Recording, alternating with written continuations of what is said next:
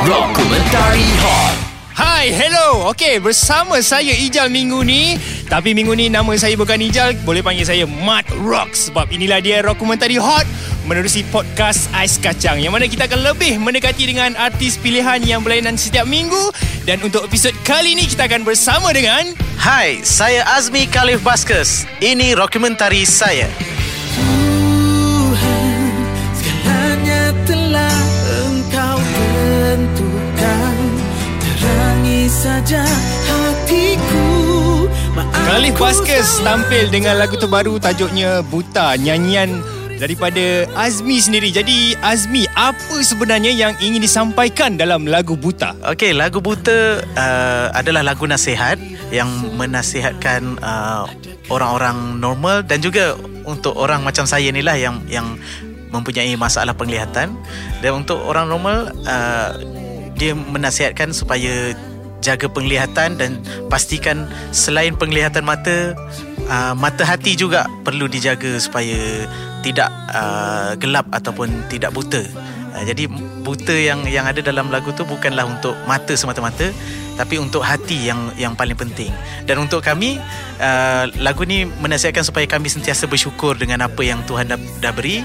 Dan mudah-mudahan Tuhan celikkan mata hati kami ni dan dapat hidup bersaing dengan orang-orang normal. Begitu lebih kurang. Okey Azmi, ada satu perkataan yang saya nak bagi dekat Azmi. Syukur. Bagi Azmi, syukur tu apa maksudnya? Bersyukur bagi saya yang paling penting adalah berterima kasih dan bergembira dengan apa yang kita ada, apa yang Tuhan dah berikan. Dan paling penting, bersyukur bukan membuatkan kita duduk pada satu tempat yang sama. Maknanya hanya ikut apa yang Tuhan dah aturkan, tapi kita kena berusaha. Apa yang Tuhan dah bagi, contoh macam saya digunakan bakat untuk menyanyi sikit-sikit kan. Jadi saya bersyukur dan saya kena tunjukkan kebolehan saya pada orang dan usaha supaya saya boleh berjaya menjadi seorang penyanyi. Okey Azmi, itu pasal syukur. Soalan saya seterusnya, cara untuk Azmi teruskan kuatkan semangat bila Azmi mengalah ataupun terasa mengalah dalam hidup? Mengalah atau putus asa pernah juga. Macam dulu ramai juga kawan-kawan yang pernah pergi audition untuk masuk pertandingan nyanyian atau pertandingan menjadi seorang penghibur lah. Tapi biasanya pihak production yang melibatkan kamera lah, TV kan, diorang tak lepaskan. Alasannya sebab kita tak boleh berinteraksi dengan kamera. Jadi lepas daripada ramai juga, 3-4 orang juga yang pergi, semuanya tak lepas. Alasan je macam tu.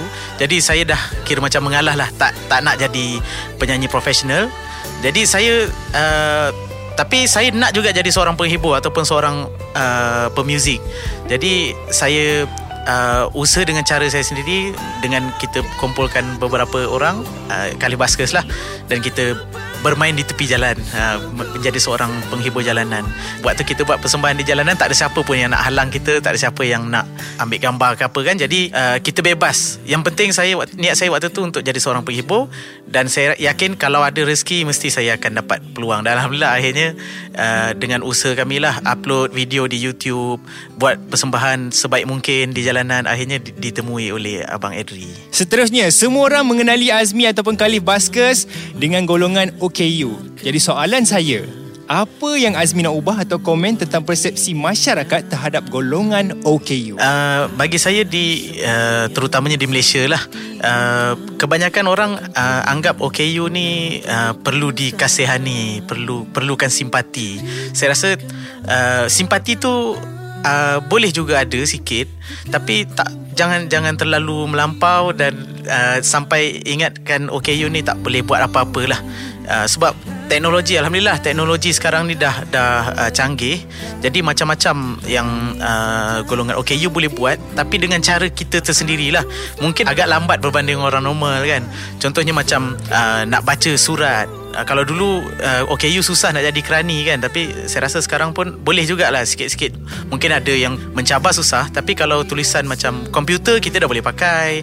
Kalau surat pun kita boleh scan surat tu dan kita boleh baca balik surat. Jadi itu contoh-contoh lah. Maknanya OKU di Malaysia ni sebenarnya perlukan kerja, kekurangan pekerjaan disebabkan kepercayaan orang-orang normal terhadap golongan OKU.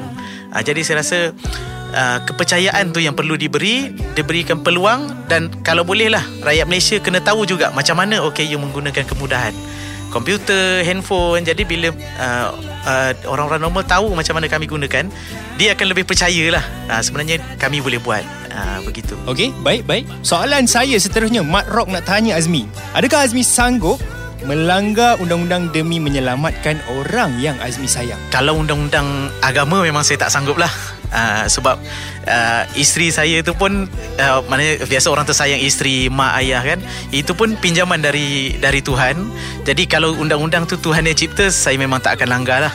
Tapi kalau undang-undang tu dari negara ataupun dari manusia sendiri, kalau undang-undang tu tak melibatkan agama, saya rasa saya sanggup langgar lah. Okey. Soalan terakhir daripada Mat Rock untuk Azmi Khalif Baskes.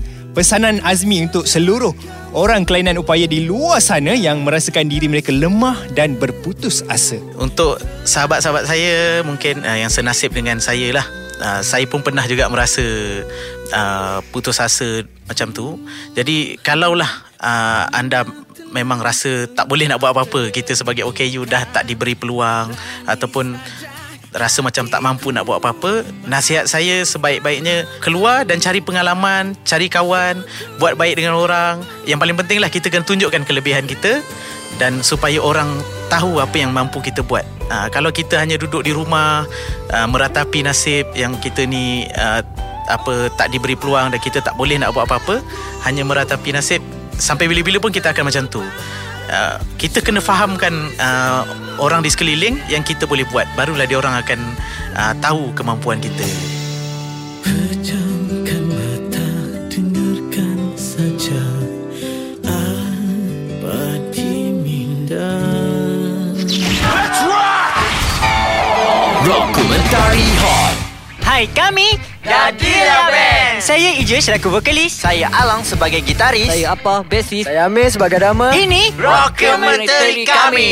Sungguh, sungguh ku hanya adamu. Rindu, rinduku pada dirimu. Dadilya Band. Dadilya Band ini Mat Rock nak tanya dekat korang, macam mana boleh tercetusnya idea untuk menubuhkan band ini? Kita orang memang kenal daripada kecil. So kita orang memang minat benda yang sama. Dan saya, Asfa dan Amir memang daripada satu sekolah. Dan kita orang kenal pada Alang ni pula daripada satu camp. Dadilya Band ni kita orang daripada bawah arrangement Angah Rajiv Projector Band. So Angah Rajiv Projector Band yang handle kita orang, yang dia ibarat sifu kita orang lah senang cerita. Okey, soalan seterusnya Dadilya Band, setakat ni paling teruk yang pernah korang kena kecam. Macam Mat Rock selalu juga kena kecam. Jadi kalau korang, apa respon dan reaksi Dadilya Band bila dikecam? Kecaman? Okey, kecaman tu macam kita orang ambil kekecaman tu sebagai satu benda yang membuatkan kita orang naikkan lagi semangat kita orang nak teruskan lagi. Betul, macam yang paling teruk tu orang cakap saya ni muka ganas tapi suara tu alamak. Itulah kecaman bagi saya lah.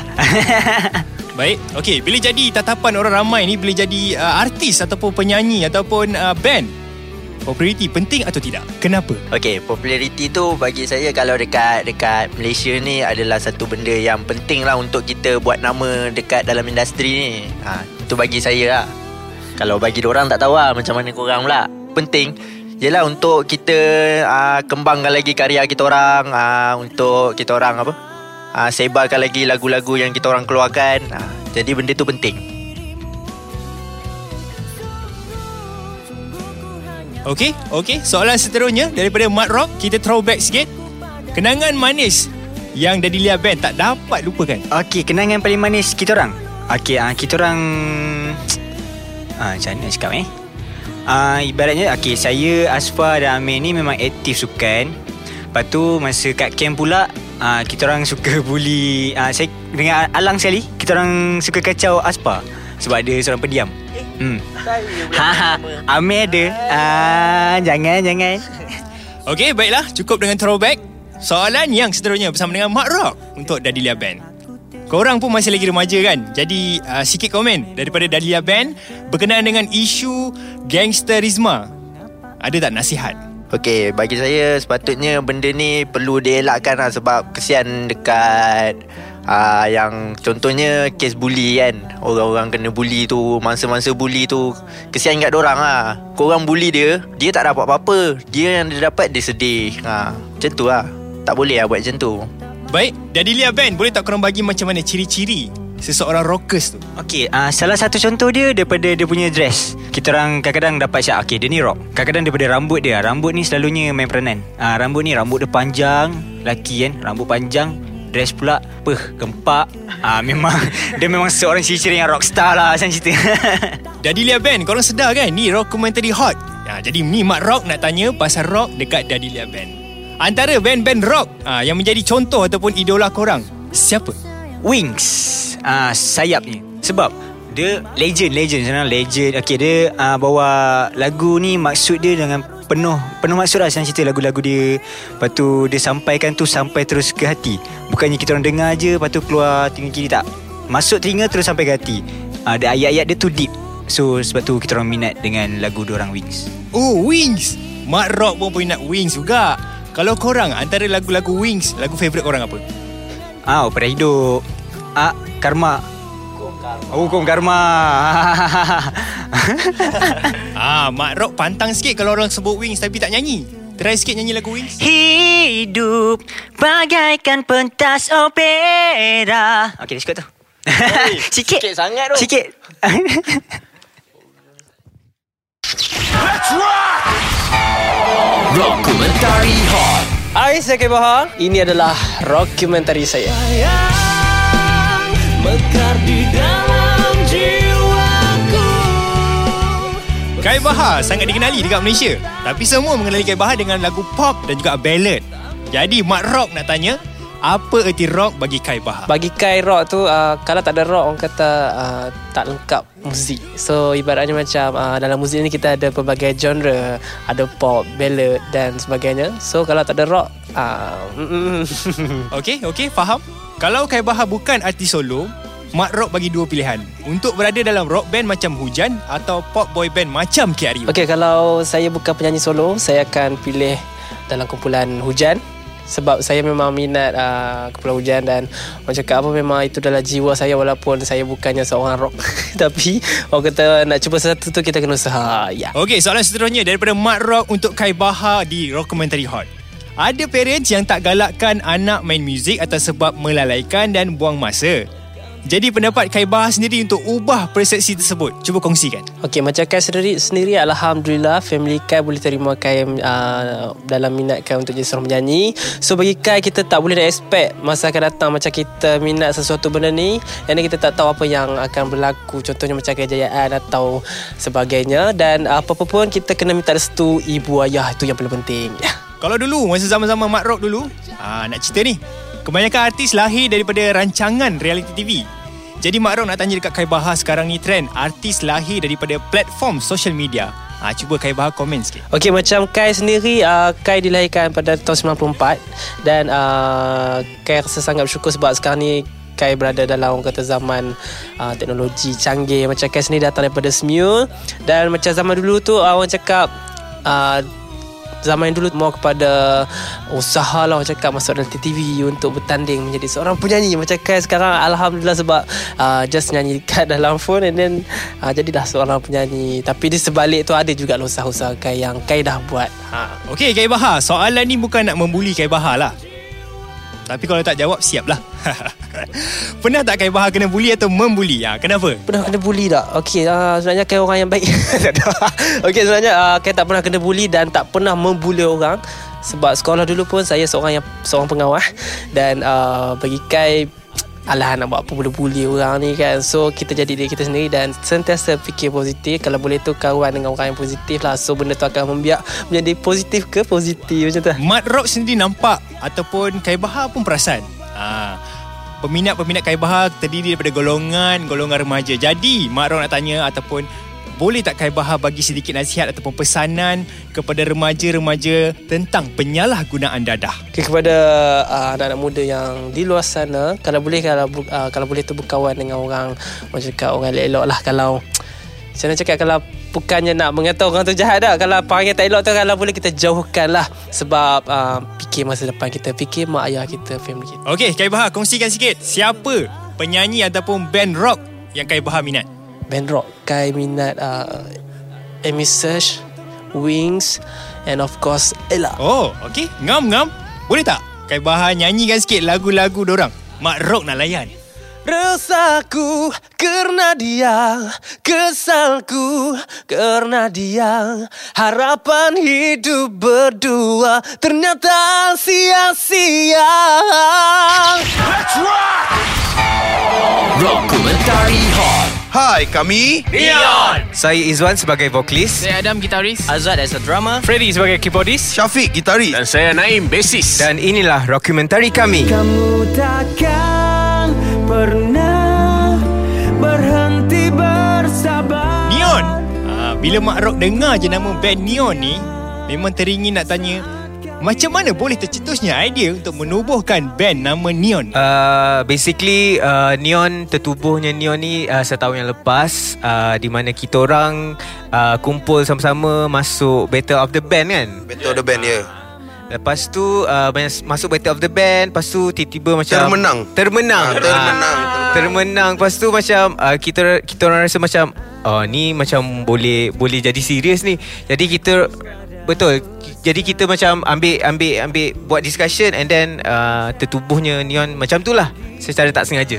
Dan kebetulan masing-masing macam tak tahu, sebelum ni macam tak nak serius, tiba-tiba selepas menang Battle of the Band tu masing-masing nak serius tak? Yeah. Lebih kurang macam tu lah. Okay, dalam ramai-ramai antara korang ni 6 orang, siapa yang paling tegas? Apa hal? Naim, the only Naim. Kalau kita orang practice apa kan, kalau salah chord ke apa semua, Naim dia telinga dia very sharp. Kira ni Naim ni kita orang punya music director lah. Music director macam tu lah. Dia lebih kepada music wise. Dia sifat abang-abang lah. Dan Naim selalu marah Freddy. Dan Naim yang paling tua. Tapi hati dia tamal lah, hati tisu kan. Okay, Neon, soalan seterusnya daripada Matt Rock. Ini soalan ni antara korang boleh jawab, tak payah angkat tangan, jawab je. Apa yang Neon nak capai dalam masa 5 tahun akan datang? Okay, bagi Fred jawab. Ini soalan ni Fred. Favorite Fred, dia ada vision. Neon ke saya? Neon. Ini bukan relationship goal lah. Well, dalam masa 5 tahun kita orang nak jadi satu face. Sekarang kalau kau tak boleh cakap Melayu, kau cakap English lah. Kita orang nak jadi nama besar lah dalam industri. Jadi face kepada majalah, bukan band Malaysia. Tak adalah. Akhirnya nak menjadi ikon di band Malaysia lah. Fred cakap tu kira macam kalau Neon tu kita dah tahu ni sound Malaysia, ini kemalaysiaan macam tu. Dan kita ni bukan ikon Malaysia, tapi kita dengar tu kita tahu ini band Malaysia. Tapi untuk saya secara peribadinya, saya nak ada dua pentas yang saya betul-betul nak perform. Satu adalah pentas Anugerah Juara Lagu, dan satu lagi kalau ada termasya suka macam SEA Games ke Commonwealth ke, kita orang kalau boleh nak perform dekat termasya sukan yang besar macam tu. Saya cukuplah sekadar pentas tu yang kita perform, yang tengoknya cacat main embung seorang je. Gitu. Try. Okay, soalan daripada Mak Rock kat sini. Soalan ni agak serius nak ditanyakan. Kalau kita tahu, setiap band atau perkumpulan mesti ada macam-macam masalah. Sebab apa, bukan ada satu otak je, ada 5, korang ada 6 otak. Jadi macam mana korang handle masalah dalam satu kumpulan? Kalau tak puas hati, message, call, marah terus. Jangan simpan lama-lama. Why Syafiq? Cakap. Sebab kita kena biasa transparent dengan semua orang, semua band members. So kita tak simpan-simpan apa benda semua. Sebab tu kita orang dalam band ni tak ada ketua ke apa, tak ada. Semua ada hak bersuara. Tak ada masalah. Kami tiada rahsia walaupun surat benang. Dia macam macam pelik. Dia macam nak bertahan ni macam perkahwinan lah, you know, kena ada tolak ansur sama sendiri. Kau jangan cerita lah kau kahwin pun belum. Bro, nak try lagi. Okay. Macam main bong. Alright. Okay, baik. Tular ataupun viral, trend terbaru zaman sekarang. Jadi apa pendapat Neon? Sebenarnya viral ni sebab kita dalam dunia digital sekarang ni, And for me, my personal, I rasa untuk viral ni sebenarnya bagus, which is kalau benda tu positif. But kalau yang negatif part tu, kalau dia viral, it's sebab orang kadang-kadang dia nak share, dia tak siasat dulu, dia main share je. So it's not good lah. Adam terkejut. Adam kena tambah. Viral tu bagus, cuma it's terpulang kat individu tu nak ambil dia secara positif ataupun negatif, tu je. Jadi Neon bersetuju dengan trend viral. Soalan daripada Mat Rock, nasihat Neon kepada netizen yang suka menyebarkan berita palsu, berita fake, memang berita yang tak betul. Silakan. Jadi macam ni lah, saya ada pengalaman lah kan, pengalaman di mana ada family saya ada dalam satu tragedi. Lepas tu netizen-netizen ni start keluar dengan spekulasi-spekulasi yang tak betul. So kita orang sebagai mangsa family macam terkesan lah daripada spekulasi-spekulasi yang tak masuk akal tu. So diharapkan supaya sebelum speculate satu benda, kaji betul-betul, you know, because kita tak tahu orang lain might get hurt from the... Bagi saya mudah je, kita ada media masa rasmi, kita ada media masa yang berdaftar, kita ada media masa yang memang trusted. So bagi saya, selagi mereka tak keluarkan apa-apa cerita, janganlah kita sebarkan cerita. Macam tu lah. Rockumentary Hot bersama Mat Rock. Sekarang ni nak tanya pasal rock dekat Neon. Boleh tak korang kongsikan sikit rock influence ataupun pengaruh rock band Neon sendiri? Okey, ini menarik dan kami akan ceritakan setiap seorang punya rock influence masing-masing. Setiap seorang. Sebab masing-masing sebenarnya kita orang masing-masing lain-lain. Ada lain-lain punya pegangan agama, pula pegangan muzik rock tu sendiri. Macam saya sendiri, saya sebenarnya kalau nak kira rock tu, saya suka rock 80-an 90-an, lagu-lagu band-band Melayu 80-an 90-an. Rock Gangkang. Adam. Saya tak suka jenis stick dekat satu jenis rock. Saya layan semua. Dan semua muzik saya layan. So semua genre rock pun saya boleh terima lah. Janji ada solo gitar lah. Okey je dah. Janji solo gitar. Kalau dekat Malaysia ni, saya punya influence is left-handed. But kalau dekat luar, Foo Fighters, macam Muse, ada some dah macam modern rock lah. Foo Fighters modern lah kan sekarang kan. Abang Azwat kita ni kadang dia punya rock tu sampai lagu asli Melayu pun dia nak rock kan. Dia punya rock tu Terlalu rock. Dia bantai rock. Okay. Masa saya membesar, saya dengar lagu-lagu punk rock, di mana masa tu fashion dia orang pakai seluar pendek, and then ada rantai-rantai, tali pinggang duri-duri, perempuan pakai tie, muzik-muzik punk rock tu. And then lepas tu makin ni tua, saya duk layan yang rock-rock lama macam blues rock. Bagi saya pop rock Melayu saya suka, pasal kita ada identiti tu, terutama di awal 90-an sampai ke awal 2000. Seperti Dato' Atan, banyak lagi lah rock-rock yang saya minat di Malaysia.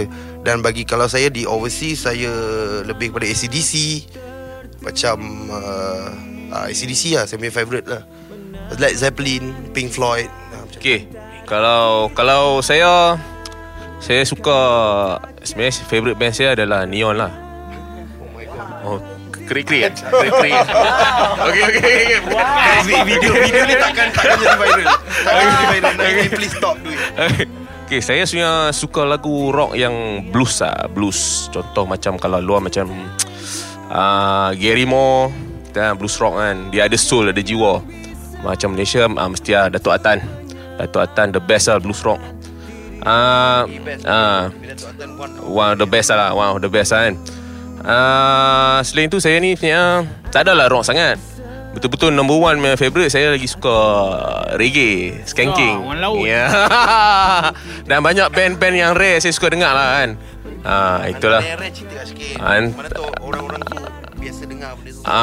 Antara-antaranya lain kali lah. Antaranya macam contoh yang orang semua tu macam Mati Syahu. Kat Malaysia, macam kita ada kat Malaysia macam ada Republic of Brickfield. Dan itu antara yang best lah kan. Okay Neon, sebelum Rockumentary Hot bersama dengan Neon habis, pendengar-pendengar Ais Kacang nak dengar korang payung satu lagu. Silakan. Ni kiranya lagu favourite kita orang satu band lah, daripada Wings, Di Ambang Wati. Terbuka hendaknya pintu segala sah, malam antara malam sepasang rembulan kembali terpatri panji sejahtera mengotakkan janji silam.